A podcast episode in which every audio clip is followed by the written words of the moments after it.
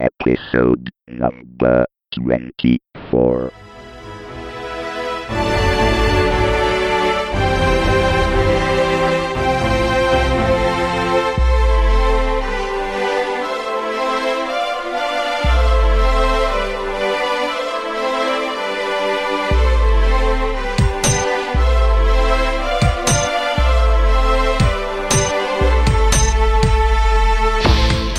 Tecnica Arcana, podcast informale mensile di approfondimento tecnologico.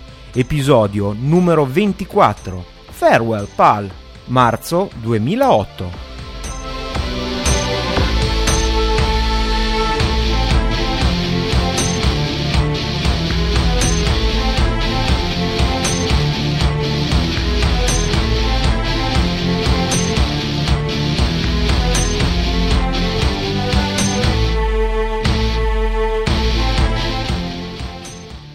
Buongiorno e seppur con un po' di ritardo, benvenuti all'episodio di marzo di Tecnica Arcana, podcast di approfondimento tecnologico.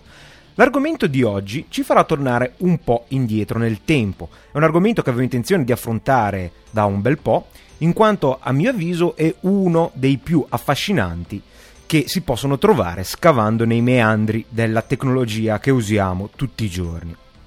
Parleremo infatti, prima che diventi archeologia industriale, del sistema televisivo analogico. Ci sono vari motivi per cui ho deciso di farlo. Beh, tanto per cominciare, per non perdermi e per non sprecare questo eh, titolo dal doppio senso, Farewell PAL, ovvero addio PAL. PAL è il sistema televisivo europeo, del quale parleremo tra un po', ma vuol dire anche addio amico, perché per chi è cresciuto come me fra, a cavallo fra la, l'era analogica e l'era digitale, la televisione è stata veramente una buona amica e così anche per tutti quelli che erano ragazzi un po' prima di me. Il secondo motivo è che abbiamo parlato eh, recentemente dei nuovi sistemi di fruizione di contenuti multimediali, in particolar modo in maniera indiretta parlando dell'infrastruttura di Windows, e abbiamo visto come ci sia stato un passaggio da eh, problemi strettamente tecnici o economici a problemi di protezione dei contenuti che non sono amati dai consumatori ma sono di fatto imposti dalle case eh, cinematografiche e discografiche. Un tempo questi problemi non esistevano, sia perché la tecnologia era meno avanzata, sia perché era più difficile comunque ehm, riprodurre contenuti, ma vedremo che i problemi che ci sono stati, che sono stati risolti con veri e propri colpi di genio all'epoca della, te- della nascita della televisione analogica, erano di tutt'altro genere e, se date retta a me, a mio avviso appunto molto più affascinanti. Terzo motivo, il 17 febbraio 2009 ci sarà negli Stati Uniti il Digital Switch Over, ovvero non esisteranno più trasmissioni analogiche, qualcosa che mm, un fenomeno del quale si parla da tempo anche in Italia, con la promessa sempre secondo me non mantenuta del digitale terrestre. Scopriremo che ci sono ragioni tecniche per il passaggio dall'analogico al digitale, ma c'erano anche grandi opportunità, principalmente di poter eh, approntare stazioni televisive a basso costo, quindi eh, diffuse e, e possibili anche con investimenti minori di quelli mostruosi necessari per una network televisivo tradizionale, che per adesso non sono stati, almeno in Italia, mantenuti. Infine ho avuto modo di notare che in uh, vari podcast, principalmente statunitensi, si fa spesso menzione, magari per la produzione di un DVD, ai vari standard televisivi che sono principalmente il PAL europeo e l'NTSC americano, che in realtà sono molto simili a livello concettuale. E Spesso si parla di conversione fra i due formati, da, di, quindi di risoluzioni diverse, di frame rate, quindi di fotogrammi al secondo ben diversi, e ho notato che quasi nessuno sa perché questi formati sono diversi e a volte sembra che sia semplicemente un capriccio dei progettisti, un po' come se vogliamo, ci sono oggi nei formati digitali, ognuno deve avere il suo, Microsoft ha il suo, Apple ha il suo e il mondo open source ha i propri qui un po' meno per un capriccio, ma per motivi solitamente legati ai brevetti. Invece ci sono ragioni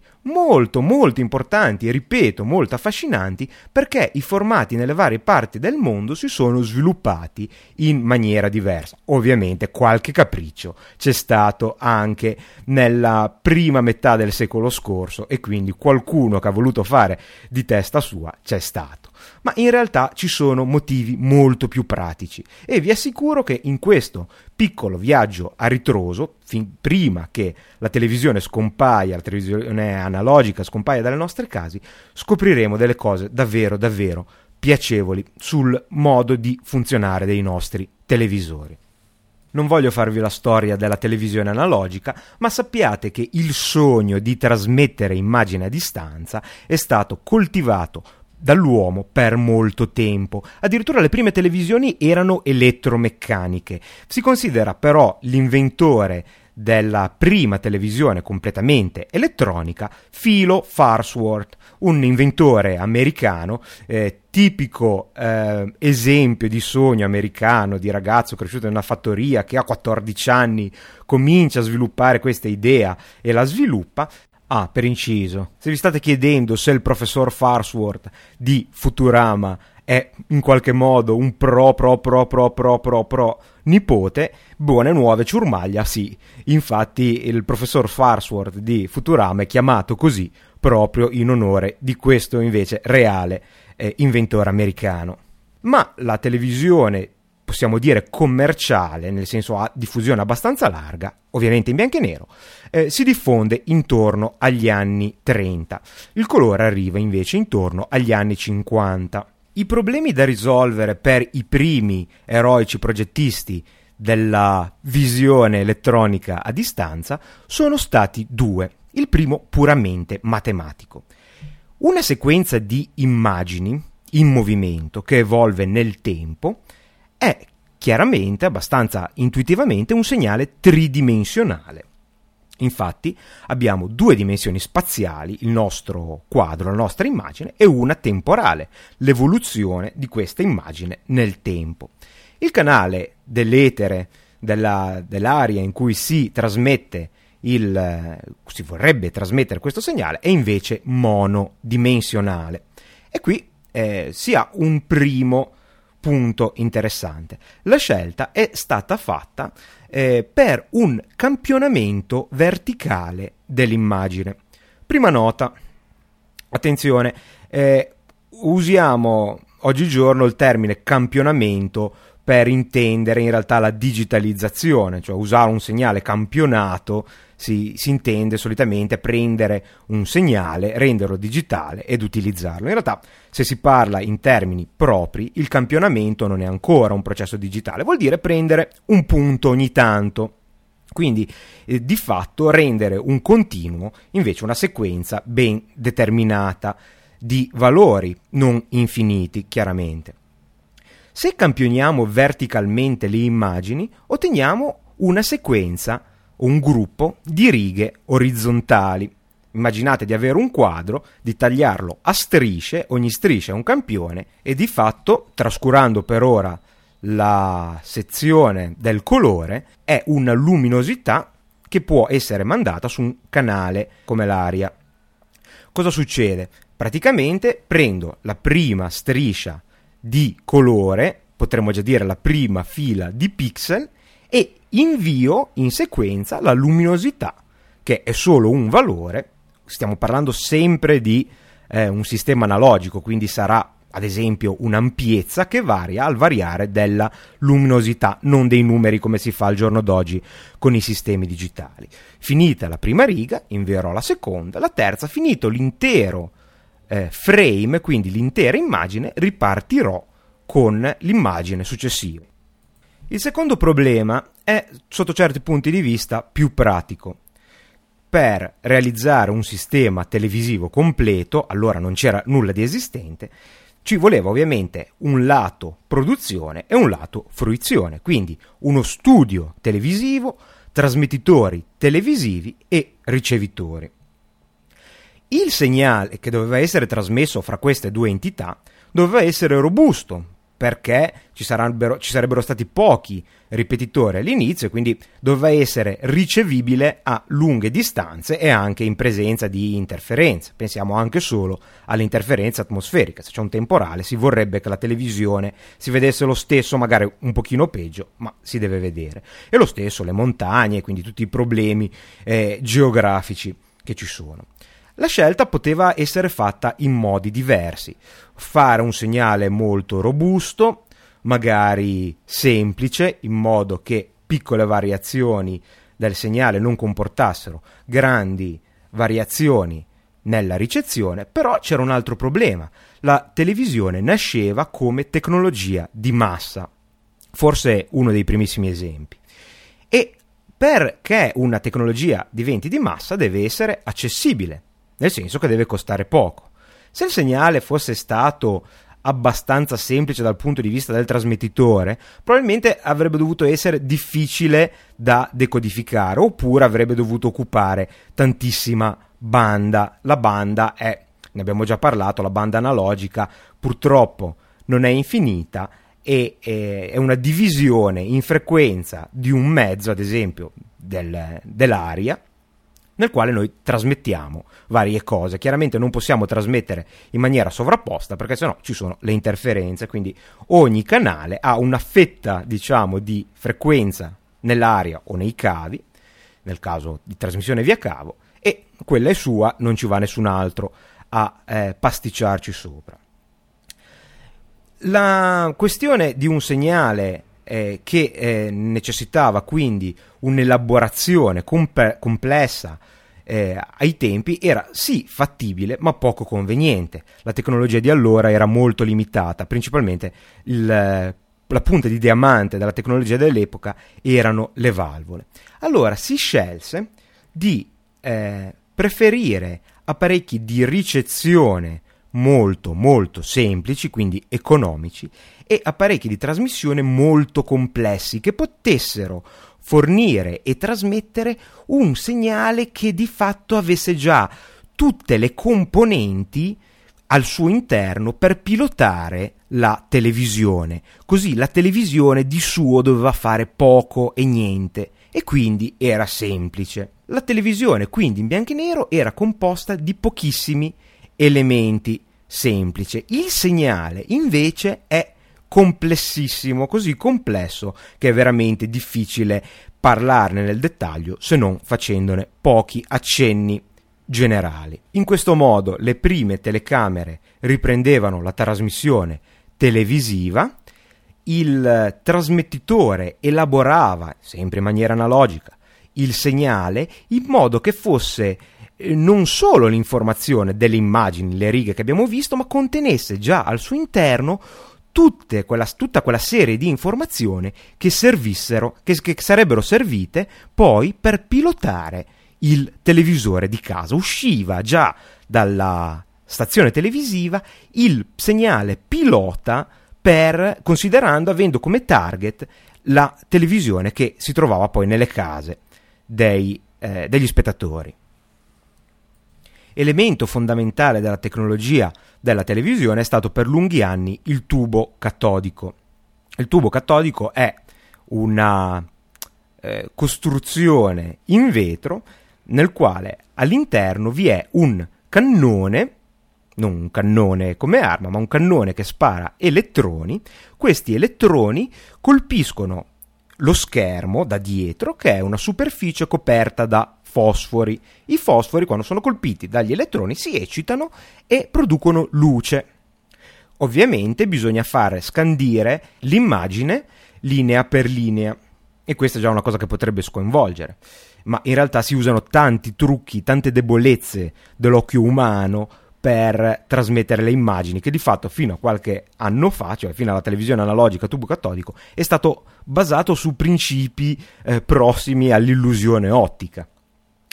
E quindi eh, attraverso eh, l'uso dell'elettromagnetismo, quindi sapendo che l'elettrone è una particella carica, l'elettrone viene deviato da delle piastre, quindi da un campo magnetico, e viene spostato con segnali elettrici, che sono i segnali della, eh, de, che vengono inviati attraverso segnale televisivo.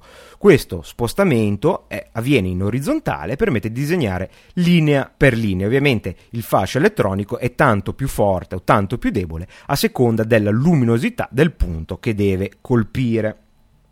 In realtà per le televisioni non si usano due piastre per... Eh, spostare il cannone elettronico si usa una bobina, ma il principio è lo stesso. Le piastre si usano in apparecchi più di precisione e che hanno una minore escursione, come ad esempio gli oscilloscopi, che sono degli apparecchi di misura che qualcuno di voi avrà visto, che permettono di visualizzare una forma d'onda. Se noi l'appiccicassimo all'interno di una presa di corrente, ammesso che l'oscilloscopio possa reggere tale eh, tale escursione di tensione, vedremmo un, un'onda sinusoidale, cioè un'onda che va un po' su, un po' giù come le gobbe del cammello, e, che ha un'ampiezza di 220 volt e una frequenza di 50 Hz, cioè va su e giù 50 volte al secondo.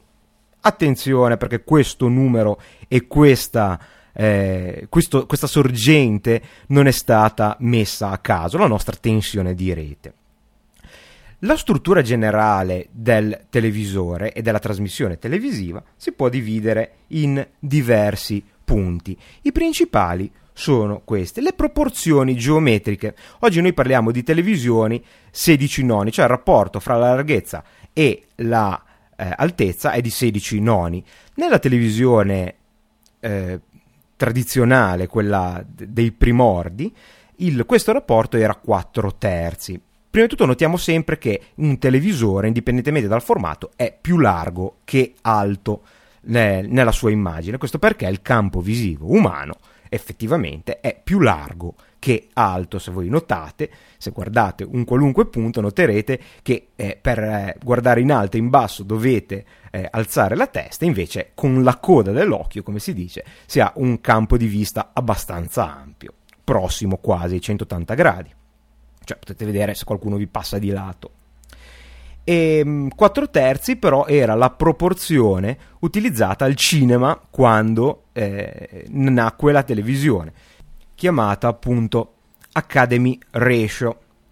E forse non si sa che i formati più ampi, tipo il CinemaScope, sono nati proprio per paura della concorrenza dalla televisione.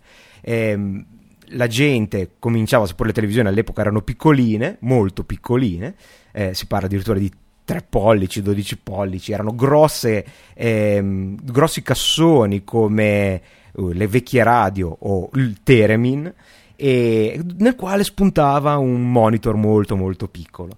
E, mm, però la gente cominciava ad avercele nelle case, allora si cominciarono a studiare sistemi per rendere più gratificante l'esperienza cinematografica, eh, come ad esempio il CinemaScope, che è tutto un sistema ottico, non, non ha una pellicola che è particolarmente eh, elaborato, trattata per eh, ottenere immagini più grandi, ma con un sistema di lenti ingrandisce l'immagine mantenendo giustamente le, mantenendo le corrette proporzioni, perché ovviamente il processo inverso è fatto nella cinepresa e permette quindi uno schermo ancora più largo che alto, quindi più simile al campo di vis- vista umano e, eh, e quindi una esperienza di immersione maggiore. Una piccola nota curiosa, neanche il 16 noni è eh, una, una, um, un fattore cinematografico, al cinema è ancora più largo, infatti se comprate qualche DVD o Blu-ray che ha, un, che, che, che, che una pellicola cinematografica, quindi non è stata fatta apposta per la televisione, compariranno comunque anche sui televisori 16 noni delle bande nere in alto e in basso, perché il cinema è ancora più ampio. Un altro parametro fondamentale è la continuità della visione, quello che oggi chiamiamo il frame rate, cioè il, il susseguirsi dei fotogrammi. E qui si comincia ad ad avere a che fare con le limitazioni dell'occhio umano. Sappiamo quanto è difficile ingannare il nostro orecchio, almeno nel nostro eh, range dell'udibile, gli MP3, i vari formati compressi si sentono se non sono veramente di alta qualità, invece con l'occhio è eh, molto più facile eh, diciamo convincerlo di vedere una cosa mentre in realtà ne sta vedendo un'altra. Quindi non, non vede una visione continua ma viene, vede un susseguirsi di fotogrammi addirittura disegnati linea per linea, perché la nostra retina ha una persistenza della visione, quindi se noi guardiamo una luce forte, magari al buio, per qualche secondo, ci giriamo, continuiamo a vedere la luce. Eh, le limitazioni, diciamo, fisiologiche sono intorno ai 16 fotogrammi al secondo, vuol dire che questa persistenza dura un sedicesimo di secondo. Le prime cineprese che magari qualcuno di voi ricorda eh, dalla propria infanzia, io ad esempio le ricordo, eh, avevano il Super 8 per intenderci, avevano un frame rate, quindi un susseguirsi di fotogrammi di 18 fotogrammi al secondo, proprio per essere un pochettino sopra al livello minimo di, de, de, della risoluzione temporale del nostro occhio. E invece eh, poi il, il cinema, sempre per avere immagini più stabili, si bloccò a 24 fotogrammi al secondo che è un'ottima risoluzione, difficilmente notate sfarfallii al cinema. Ecco, e qui sorge la, uno dei quesiti che in alcuni podcast statunitensi si dicono oh, perché non hanno fatto la televisione a 24 fotogrammi al secondo. In effetti, la televisione eh, americana funziona addirittura a 30 fotogrammi al secondo, quella che poi quando si arriverà al colore si chiamerà NTSC. La televisione europea funziona a 25 fotogrammi al secondo. Sembra una cosa molto strana, molto bizzarra, perché ok, va bene per, la, per, una trasmissione appositamente realizzata per la televisione, ma per i film come si fa? Ma mi risulta che i film in PAL siano lasciati così come sono perché un fotogramma al secondo eh, non, eh, in più non eh, diciamo, compromette eccessivamente eh, la visione.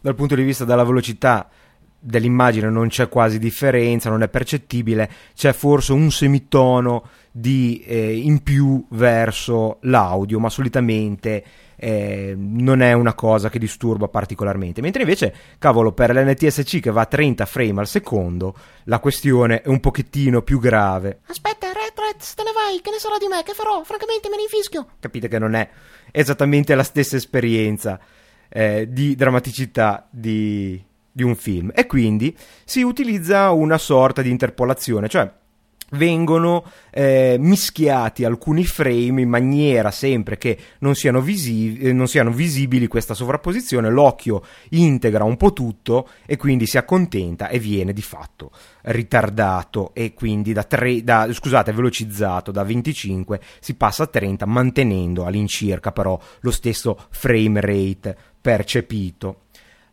Potreste, con tutte queste difficoltà, potreste chiedervi perché 25 e 30 e non 24? La risposta è veramente molto semplice, quasi disarmante, perché 25 e 30 sono esattamente la metà delle frequenze delle alimentazioni elettriche. La nostra 220 volt ha una frequenza di 50 Hz, la 110 volt americana ha una frequenza di 60 Hz. In realtà vedremo che c'è motivo per dire che la frequenza di funzionamento è la stessa, quindi non si va veramente a eh, 25 e 30 ma a 50 e 70 e 60, scusate, ma lo vedremo più avanti.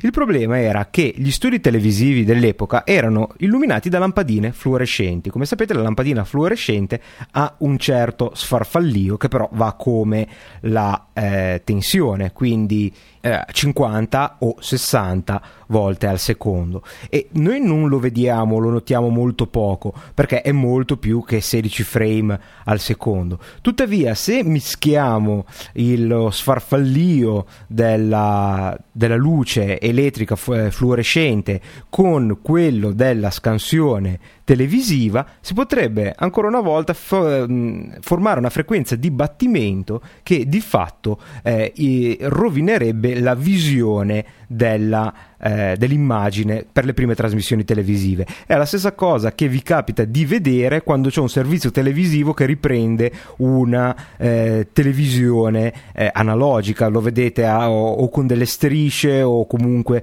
tutta sfarfallante, proprio per diciamo, l'interferenza, comunque il, l'incompatibilità fra la frequenza di eh, diciamo, eh, campionamento della televisione e quella del sensore della telecamera. Lo stesso stesso sarebbe per le luci elettriche. C'è anche un altro motivo che i primi eh, trasformatori, se non fossero stati sincronizzati con l'alimentazione elettrica, avrebbero causato problemi simili. Addirittura eh, credo che eh, la, la, frequenza della rete elettrica venisse utilizzata nelle primissime telecamere proprio per aiutare la sincronizzazione dell'immagine. Quindi capite che questi 25 24 scusate 25 e 30 frame al secondo rispetto a i eh, 24 cinematografici non sono stati dettati da un capriccio, ma da precisi e stringenti motivazioni tecniche, che poi nel frattempo si sono allentate,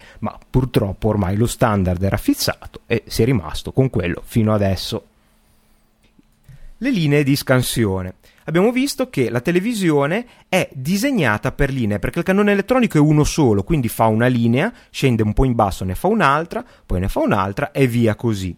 Quante sono le linee di scansione che servono per dare una buona qualità di immagine. Abbiamo visto che Teremin sperimentava con 25 linee e anche i primi esperimenti di altri sono effettivamente eh, stati su questi pochi numeri. In realtà si può dimostrare su principi geometrici e principi della risoluzione dell'occhio umano che un buon numero di eh, linee di scansione sono intorno alle 5, fra le 500 e 600 ci sono state varie considerazioni per cui il primo sistema eh, televisivo, quello ehm, che, di, di, largo successo, che è stato quello poi sviluppato negli Stati Uniti, che è diventato col colore NTSC, eh, ha 600, eh, scusate, 525 linee.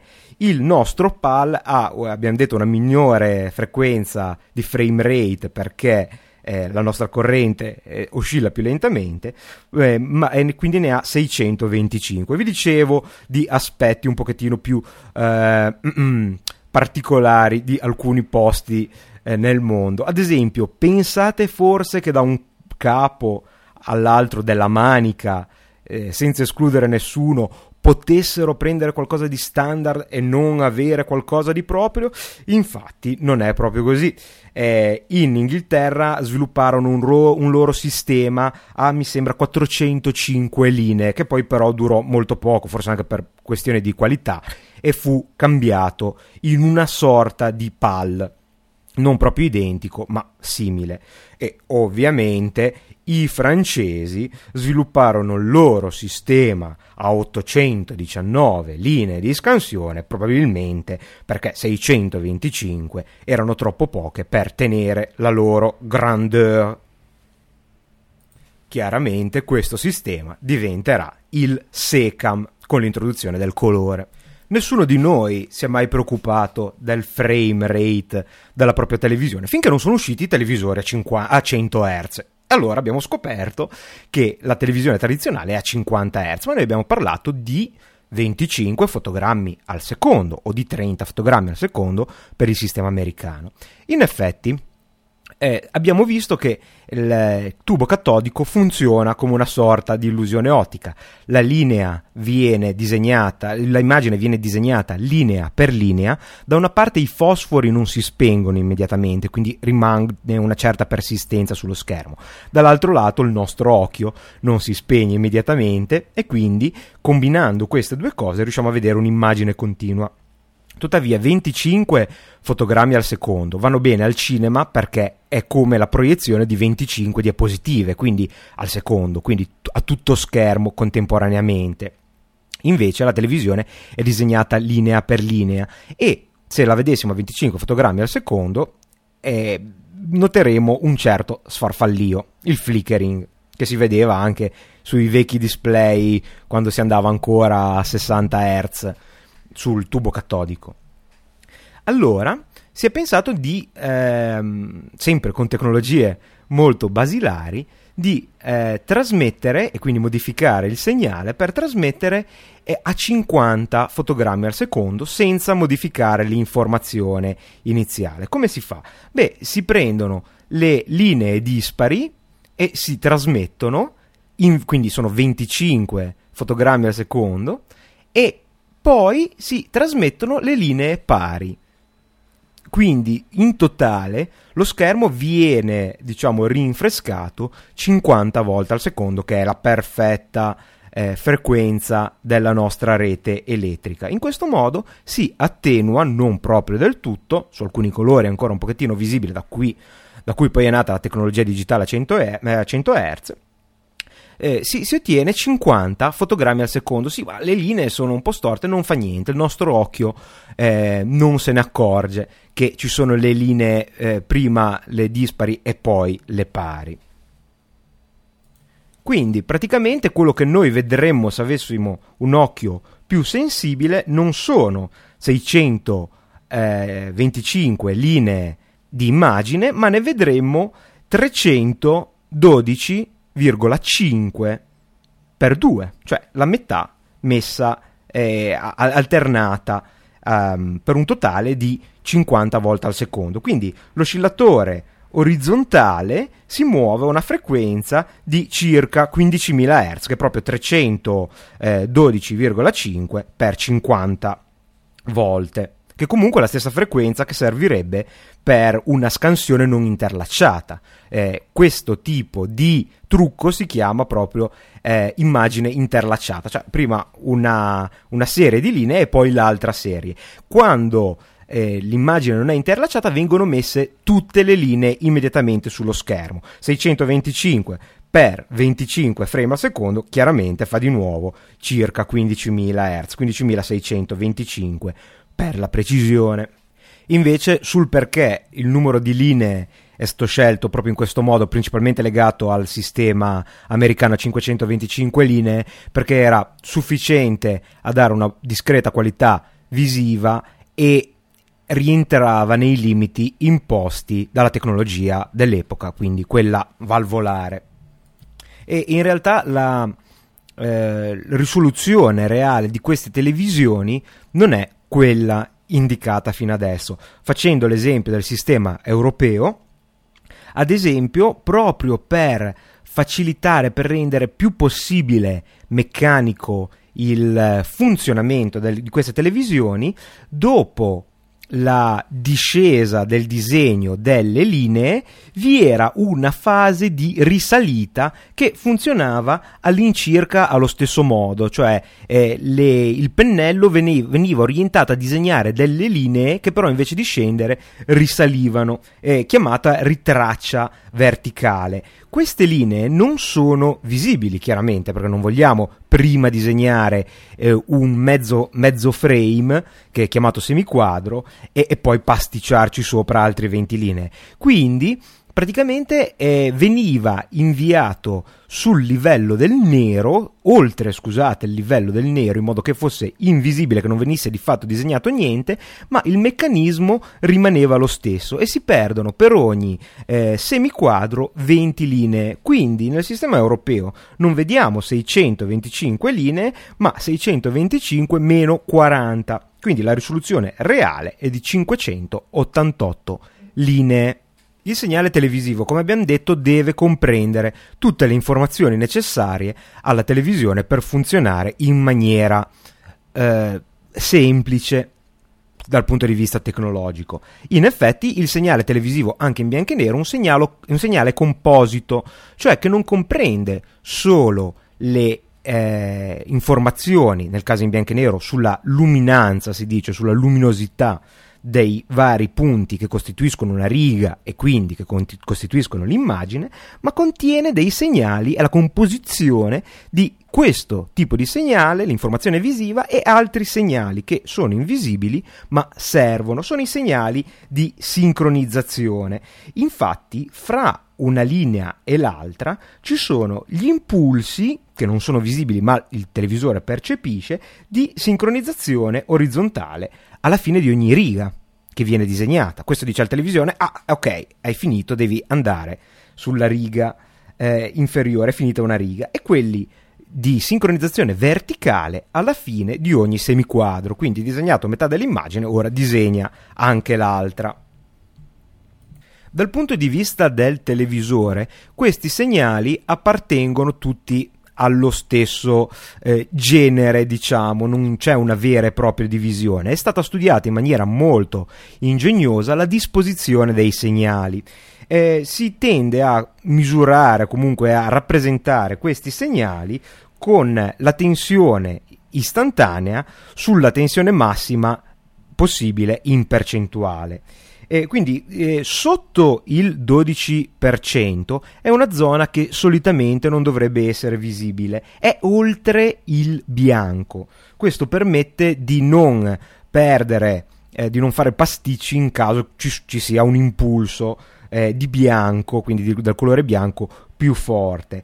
E lo stesso non, non viene utilizzata fino al 100% ma eh, si ferma un pochettino sotto l'80% il che vuol dire che i segnali eh, con ampiezza maggiore di una certa eh, tensione non vengono visualizzati. Questo è importante perché eh, in questa zona oltre il colore nero, quindi non visualizzata, ci sono proprio gli impulsi di sincronismo che non devono chiaramente essere visibili. Per fare questo c'è un impulso apposito chiamato impulso di cancellazione che per così dire spegne il pennello elettronico prima di passare alla zona dei sincronismi lo chiamiamo pennello elettronico e potrebbe ser- sembrare esclusivamente un'allegoria. In realtà lo potremmo quasi considerare un oggetto fisico, in quanto, eh, nonostante non ci siano parti meccaniche in movimento all'interno di un televisore, anche eh, un sistema elettromagnetico ha una sua inerzia, quindi non si sposta eh, istantaneamente, proprio come se fosse un oggetto con un certo peso che ha bisogno di un, un, inizio, una forza iniziale per spostarsi e proseguirebbe con il suo moto se non eh, utilizzassimo un'altra forza per bloccarlo. Succede lo stesso nelle correnti che una volta che partono ci vuole un pochettino per farle fermare. E infatti sono previsti nel segnale elettrico anche delle temporizzazioni che servono allo spostamento del pennello elettronico, in modo particolare per, prima dell'arrivo dei sincronismi. Abbiamo visto che il sincronismo è in alto,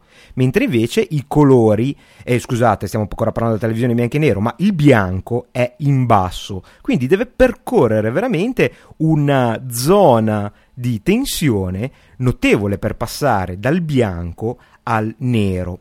Su alcune vecchie televisioni potreste aver notato che l'immagine, cioè un particolare tipo di immagine molto luminosa, deforma un pochettino l'immagine proprio nelle zone in cui è molto luminosa. Magari potreste avere, io se vi capita, se avete un vecchio televisore, io ho controllato e effettivamente si vede, eh, se non ha controlli digitali, tutte queste cose qui, chiaramente televisore a tubo catodico che magari abbiamo un'immagine eh, dove è abbastanza oscuro, poi c'è una zona molto chiara, la zona molto chiara è un po' spostata, un po' deformata. Questo perché, nonostante il tempo che viene lasciato per eh, tornare dal bianco al, eh, al, al, nero, quindi alla zona dei sincronismi, è stato calibrato abbastanza bene, se il bianco è veramente molto intenso potrebbe non essere sufficiente, quindi per alcune linee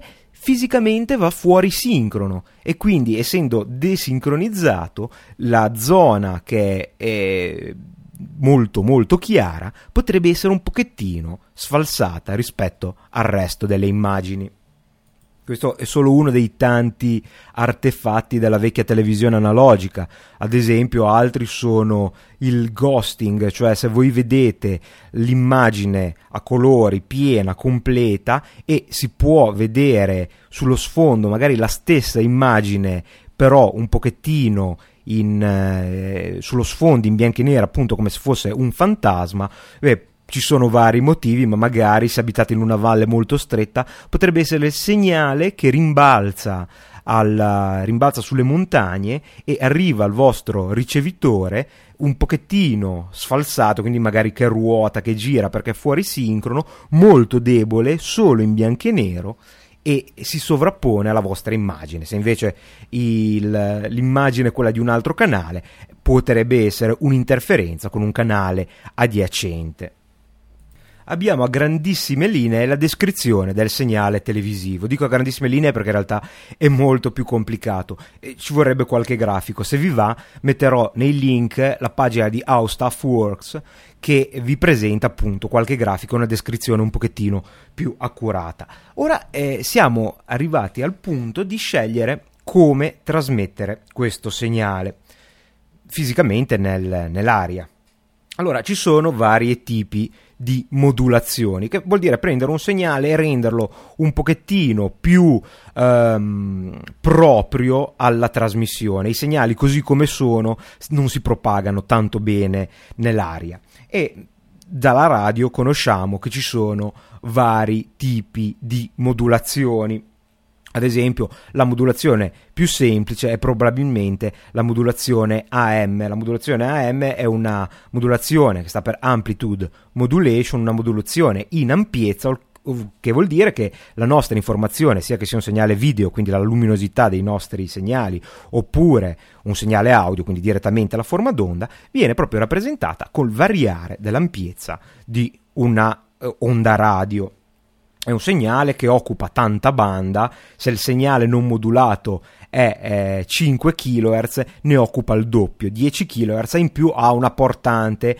che è come una specie di chiodo piantato in mezzo a questi due segnali perché il segnale da 5 kHz per motivi fisici viene specchiato e traslato in una frequenza più adeguata alla trasmissione e con, se c'è questo chiodo in mezzo della portante che consuma energia, quindi diminuisce la l'efficienza perché non trasmette di per sé informazioni, ma diventa molto più facile la demodulazione, cioè riportare queste frequenze in un uso pratico, soprattutto per l'audio, la radio AM si fa con pochissimi componenti discreti anche in casa. Per evitare questo spreco della portante si, utilizza, si può utilizzare una modulazione chiamata DSB double side band. È praticamente la stessa, sempre una modulazione di ampiezza come la M, semplicemente senza la portante, il che vuol dire che si spreca meno energia, ma il ricevitore deve essere un pochettino più complesso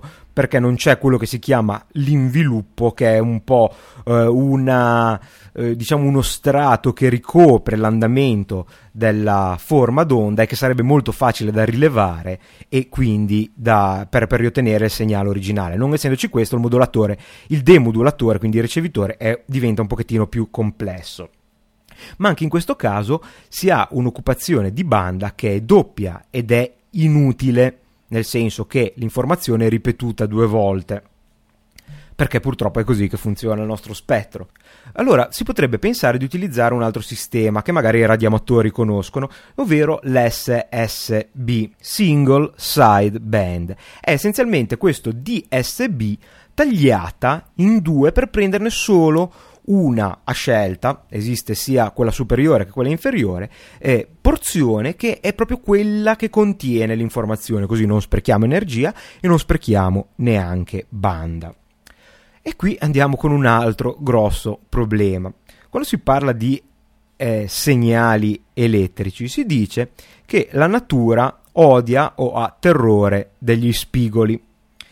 avete presente quando si disegna il clock eh, la cosiddetta onda quadra eh, anche all'interno di un computer.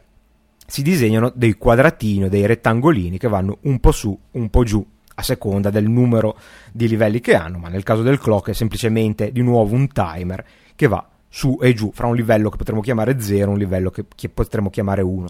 E li disegniamo belli rettangolari, cioè con gli spigoli che la natura odia o teme.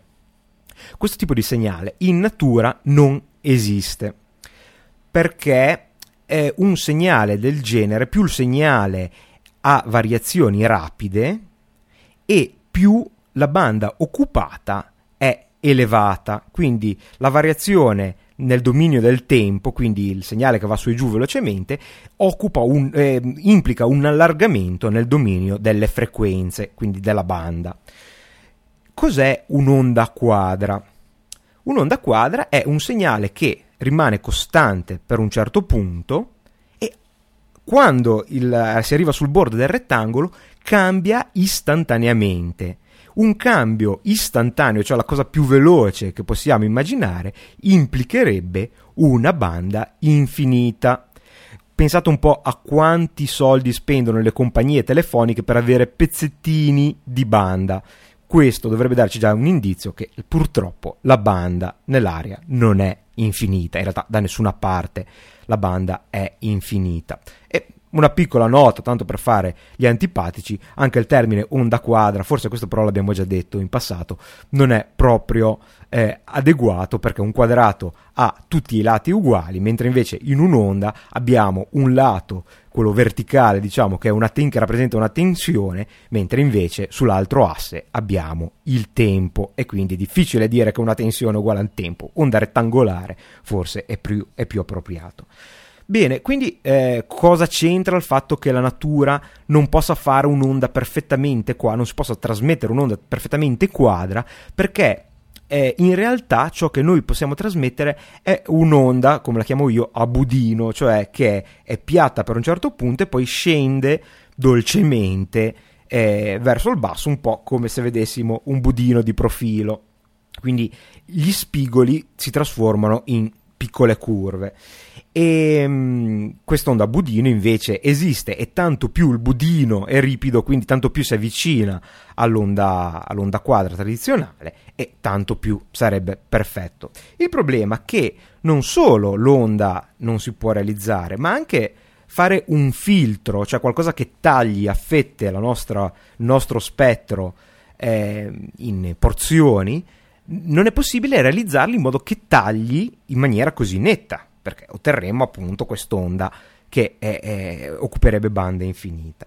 Allora, il problema della eh, televisione è che non possiamo utilizzare una modulazione che taglia a metà quest'onda doppia per prenderne solo una, perché il segnale televisivo ha una notevole percentuale di energia alle basse frequenze. Se noi potessimo tagliarla perfettamente andrebbe bene, ma visto che in realtà trasformiamo in una sorta di budino, quindi le basse frequenze vengono portate via, quelle che starebbero nell'angolino, nello spigolo, no, non possiamo semplicemente farlo. Allora si usa una modulazione che si chiama VSB, ovvero eh, è una modulazione a banda singola più una banda vestigiale. Quindi eh, la banda vestigiale è una cosa che appunto eh, non c'è quasi più. Semplicemente vuol dire che invece di tagliare esattamente sullo zero in metà, tagliamo un pochettino più a sinistra, prendendo ancora un pezzettino eh, a sinistra dello zero, in modo che quando la trasliamo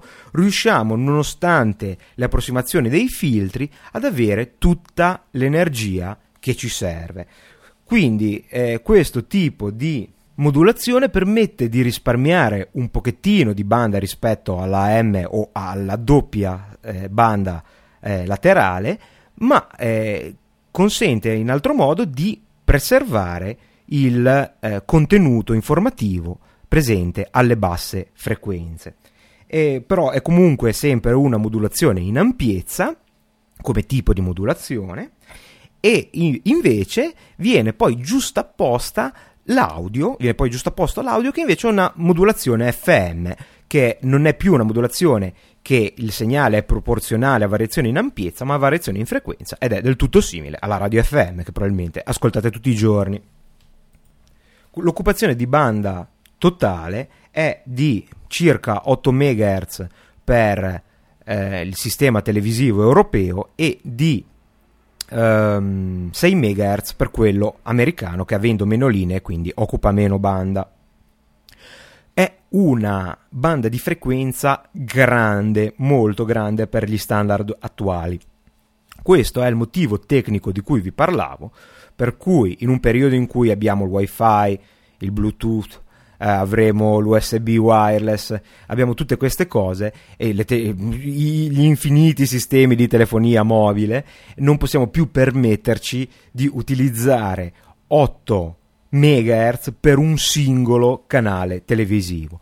La trasmissione digitale per vari motivi eh, occupa eh, meno spazio, ma soprattutto è più flessibile perché i canali digitali in 8 MHz posso decidere ad esempio di metterne due ad alta qualità ad esempio per documentari e film, oppure metterne 4 a qualità minore per, non so, telegiornali o cose in cui la qualità visiva è meno importante e quindi è fondamentale il passaggio dal digitale analogico al digitale terrestre. Sarebbe stato bello che non si fosse persa anche il non si fosse perso anche il fattore economico, quindi più canali nello stesso spazio, i canali dovrebbero costare meno, ci dovrebbe essere una maggiore diffusione di contenuti eh, diciamo non mainstream, cosa che per adesso non si è ancora visto molto, converrete con me. Tutto questo può sembrare molto complesso. Pensate che siamo ancora alla televisione in bianco e nero. L'avvento del colore per la televisione eh, americana e europea, i due maggiori sistemi che abbiamo eh, analizzato, è stato, una, eh, ve- un, stato un vero e proprio miracolo di ingegneria. Perché? Contrariamente a oggi, quando, nel quale quando tutti abbiamo già cose che funzionano e che vanno bene, porte che, di comunicazione fra i nostri apparati che sono sufficienti, ma per vari motivi, tipo il DRM, queste vengono cambiate a discrezione dei produttori, il processo, le linee guida che portarono dai primi sistemi televisivi in bianco e nero a quelli PAL e NTSC a colori furono esattamente l'opposto. Fu dato, visto che c'era già grande diffusione dai televisori, era comunque un bene di consumo, ma di lusso, fu dato ai produttori cioè gli ingegneri, i progettisti del, eh, di, di, questi te- nuovi televisori che avrebbero raggiunto il mercato, delle linee guida strettissime. Pensiamo che abbiamo questo segnale che è tutto già occupato e gli si è imposto di aggiungere il colore in modo da tale che fosse completamente trasparente ai televisori già presenti. Quindi un televisore in bianco e nero doveva prendere un segnale a colori e non rendersi conto che il segnale aveva qualcosa di diverso rispetto al normale segnale televisivo in bianco e nero che aveva sempre ricevuto. Inoltre, il segnale di luminosità cioè quello che aveva alimentato i televisori in bianco e nero, doveva essere identico, proprio perché così un televisore in bianco e nero avrebbe comunque dato solo la componente in bianco e nero del segnale televisivo a colori. Questa è stata un'opera mostruosa perché il segnale televisivo a colori chiaramente, in meno in teoria, dovrebbe occupare il triplo delle informazioni, perché per fare i colori sappiamo del fosforo che diventa più o meno luminoso, in un televisore a colori di fosfori per ogni pixel ce ne sono tre, uno per il rosso, uno per il verde e uno per il blu. Da questa fusione, visto che il nostro occhio ha tre ricettori, sempre uno per il rosso, uno per il verde e uno per il blu, viene la sintesi del colore. Il nostro occhio comunque li mischia non si accorge che sono tre pallini distinti, se li guardiamo a una certa distanza, che si colorano solo di rosso, di rosso eh, verde e blu, ma eh, crea lui le sfumature. Eh, abbiamo già un segnale completamente occupato con già una componente eh, di luminanza, quindi di, di luminosità notevole, non possiamo pensare di dire vabbè togliamo, dividiamo per tre e mandiamo i, le tre eh, sequenze di colori, perché chiaramente il televisore in bianco e nero non avrebbe più funzionato, che invece era un imperativo per l'epoca. E già, veniamo anche a un altro un'altra considerazione. Chiaramente non potendo inviare i segnali ehm, RGB per i singoli pixel, perché abbiamo già la luminanza che non possiamo perdere, eh, non si usa questo sistema nel segnale composito televisivo, ma questo non è un problema perché esistono tantissimi spazi colore, cioè modi di rappresentare nello spazio, essendo tre i colori, e quindi uno spazio tridimensionale, i colori. Uno è quello di posizionare eh, su, su, su tre assi RGB le varie componenti, ma ne esiste anche un altro che è quello proprio utilizzato dal eh, sistema televisivo PAL che eh, ha una componente, si chiama YUV e la componente Y è la componente di luminosità, quella che usavamo già nel vecchio televisore bianco e nero, e gli altri componenti UV sono comp- componenti chiamati di crominanza, cioè che portano invece informazioni aggiuntive sul colore. Per motivi tecnici non si invia veramente U e V, ma si invia qualcosa di molto simile e vengono inviati insieme, perché per prima cosa vengono mischiati. Ricordiamo che c'è necessità di risparmiare più banda possibile, perché di fatto è già tutta occupata dal segnale in bianco e nero che non era stato previsto uno spazio per l'aggiunta del colore. E però se mischiamo questi due componenti che possiamo continuare a chiamare U e V, se sappiamo che in realtà non sono quelli a essere veramente trasmessi, e se li mischiamo eh, sappiamo che due segnali nella stessa frequenza creano interferenza.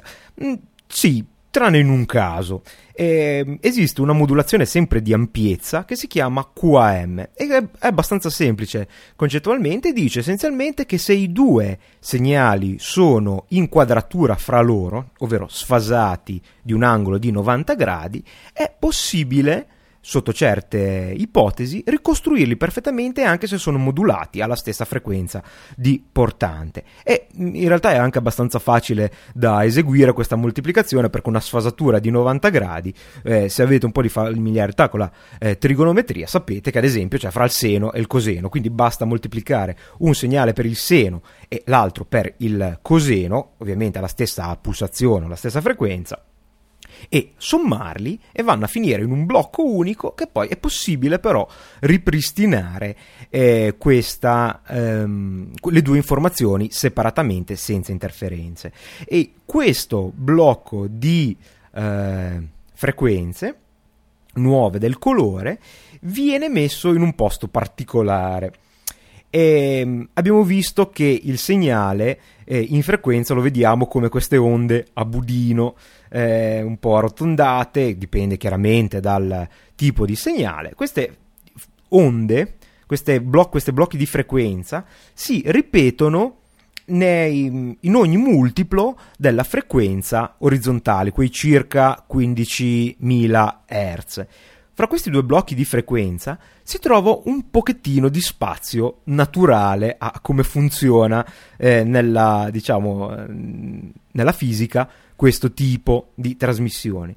E piccolino, perché il segnale a colore è molto ridotto, viene proprio incastrato nello spazio che la modulazione lascerebbe libero nelle frequenze più elevate, perché questi budini, man mano che si aumenta la frequenza, perdono la loro componente energetica e diventano sempre più piccoli. Quindi immaginate un budino che diventa se- sempre visto di, di, di fianco, eh, diventa sempre più piccolo, più piccolo, più piccolo. A un certo punto, se prima occupava 10, piano piano occuperà 8, poi occuperà 5, 3 e arriverà a un certo punto che lo spazio fra un budino e l'altro è abbastanza per metterci quest'altro budino che contiene il colore. Questo è una cosa che ancora una volta si può vedere nella vita di tutti i giorni. Vi sarà capitato di essere in un posto dove la ricezione è pessima, vedete la neve, vedete il ghosting con i frame che si sovrappongono, ma noterete quasi sempre che se si vede qualcosa e se si vede male, si vede solo in bianco e nero o se si vede il colore, il colore va via. Se c'è un problema, il primo ad andare a lampeggiare è il colore, quasi mai l'immagine sparisce completamente, ma il colore lampeggia. Questo perché non sono segnali pari, non hanno la stessa potenza. Il segnale del colore è stato a posteriori eh, infilato in qualche buchetto lasciato libero in frequenza dal segnale in bianco e nero, quindi è molto meno potente, è molto meno robusto al rumore e quindi purtroppo è anche il primo ad andarsene. Questo segnale viene modulato in DSB, quindi non ha portante e c'è bisogno ancora di un'informazione, in modo da sincronizzare la portante del segnale in bianco e nero con la sottoportante del blocchettino del colore e in questo caso eh, l'ultimo incastro della, della giornata, possiamo dire, cioè questo dato di sincronizzazione del colore chiamato color burst, viene messo dopo il sincronismo. Ecco, lì eh, abbiamo visto che viene lasciata una zona per permettere di tornare al sincronismo. Dopo che avviene il sincronismo, c'è una zona che in effetti serve al, a diciamo, un componente locale e che ha bisogno di un certo periodo di tempo per vabbè, generare un'onda dente di sega. E questa zona effettivamente era solo di attesa quindi era, non aveva componente informativa, doveva solo lasciare passare un po' di tempo per eh, permettere che tutto il meccanismo funzionasse. Ecco, quello l'hanno utilizzato per indicare questo sincronismo, il color burst. Il segnale televisivo è come il maiale, non si butta assolutamente via nulla. Come vedete è veramente un segnale complesso e molto, a mio avviso, affascinante, soprattutto tenta- per il tentativo di non far buttare via a milioni di persone il vecchio televisore. Mm, manca forse qualcosa? NTSC cosa vuol dire? National Television System Committee. Niente di entusiasmante. Ma possibile che hai chiamato questo episodio Addio PAL e non ci hai ancora detto cosa vuol dire PAL? Ti sei dimenticato? Chiederete. No, non mi sono dimenticato, ma non aveva senso dire perché il PAL si chiama PAL prima di adesso. Forse è bene partire però dall'NTSC, che come riporta la Wikipedia, scherzosamente, fra gli ingegneri che si occupano di video, viene chiamato Never the Same Color, mai lo stesso colore, perché eh, tende ad accumulare errori di fase sulla componente del colore. Eh, leggevo da qualche parte che ad esempio il, questo tipo di problema si ha durante un temporale, il che vuol dire che vi è una degradazione del bilanciamento dei colori sui televisori NTSC, almeno quelli di prima generazione, e addirittura era, vi era un, un controllo in più chiamato UHUE eh, che serviva proprio a bilanciare manualmente questo errore e io ad esempio ho un vecchio televisore Philips multistandard che ha proprio anche sul telecomando questo controllo nel caso in cui il segnale d'ingresso sia NTSC. Vi ricordate che dicevamo che eh, il colore sul sistema PAL viene inviato mandando in quadratura due componenti del dalla crominanza, quindi de- dall'informazione sul colore. E avevo detto che basta moltiplicare i due segnali per un seno e per un coseno, sommarli e inviarli, sul, metterli nel, nel loro piccolo incastro fra i budini più grandi. E questo porterebbe agli stessi problemi di, eh, dell'NTSC. Se noi invece di sommarli sempre a una linea li sommiamo e la linea dopo li sottraiamo, succede una cosa del genere. Mettiamo che nella prima linea ci sia un errore di fase. La linea dopo molto probabilmente avrà colori simili perché nell'immagine non c'è difficilmente un cambiamento repentino dei colori. Se noi li sottraiamo, praticamente andiamo a invertire l'errore e di fatto questo è sufficiente al nostro occhio a compensare fra le due linee e a vedere i colori eh, corretti. Quindi praticamente si alterna una volta un po' un errore, un po' d- d- con una fase, un po' con la fase opposta, come dare un colpo al cerchio e uno alla botte e il nostro occhio li vede, eh, vede felicemente i colori senza problemi e senza controllo di correzione. Quindi scopriamo anche perché il PAL si chiama PAL che vuol dire in maniera molto semplice phase alternating line, cioè linee a fase alternata. E il SECAM la grandeur francese la vogliamo vedere in bianco e nero? Non sia mai. Ovviamente si sono inventati una cosa assolutamente senza senso per essere comunque i primi in qualunque cosa. Effettivamente il SECAM, che vuol dire Sequentiel Couleur, couleur avec Mémoire, cioè eh, colore sequenziale con memoria, soprattutto nei primi tempi, prima diciamo delle tecnologie moderne, era una cosa da fantascienza. Veniva mandata prima su una riga solo una delle due componenti con un componente di memoria eh, analogico che è praticamente una linea di ritardo credo ad ultrasuoni ci sono anche di altre tecnologie il che vuol dire che è una linea che arriva una linea del, di immagine. Contiene una linea di colore, quindi è bella grande perché è ovviamente al doppio della banda, eh, non so se esattamente è il doppio, però poi non so se il segnale è esattamente identico, comunque è, è più completa del, delle due mischiate nel PAL e nelle TSC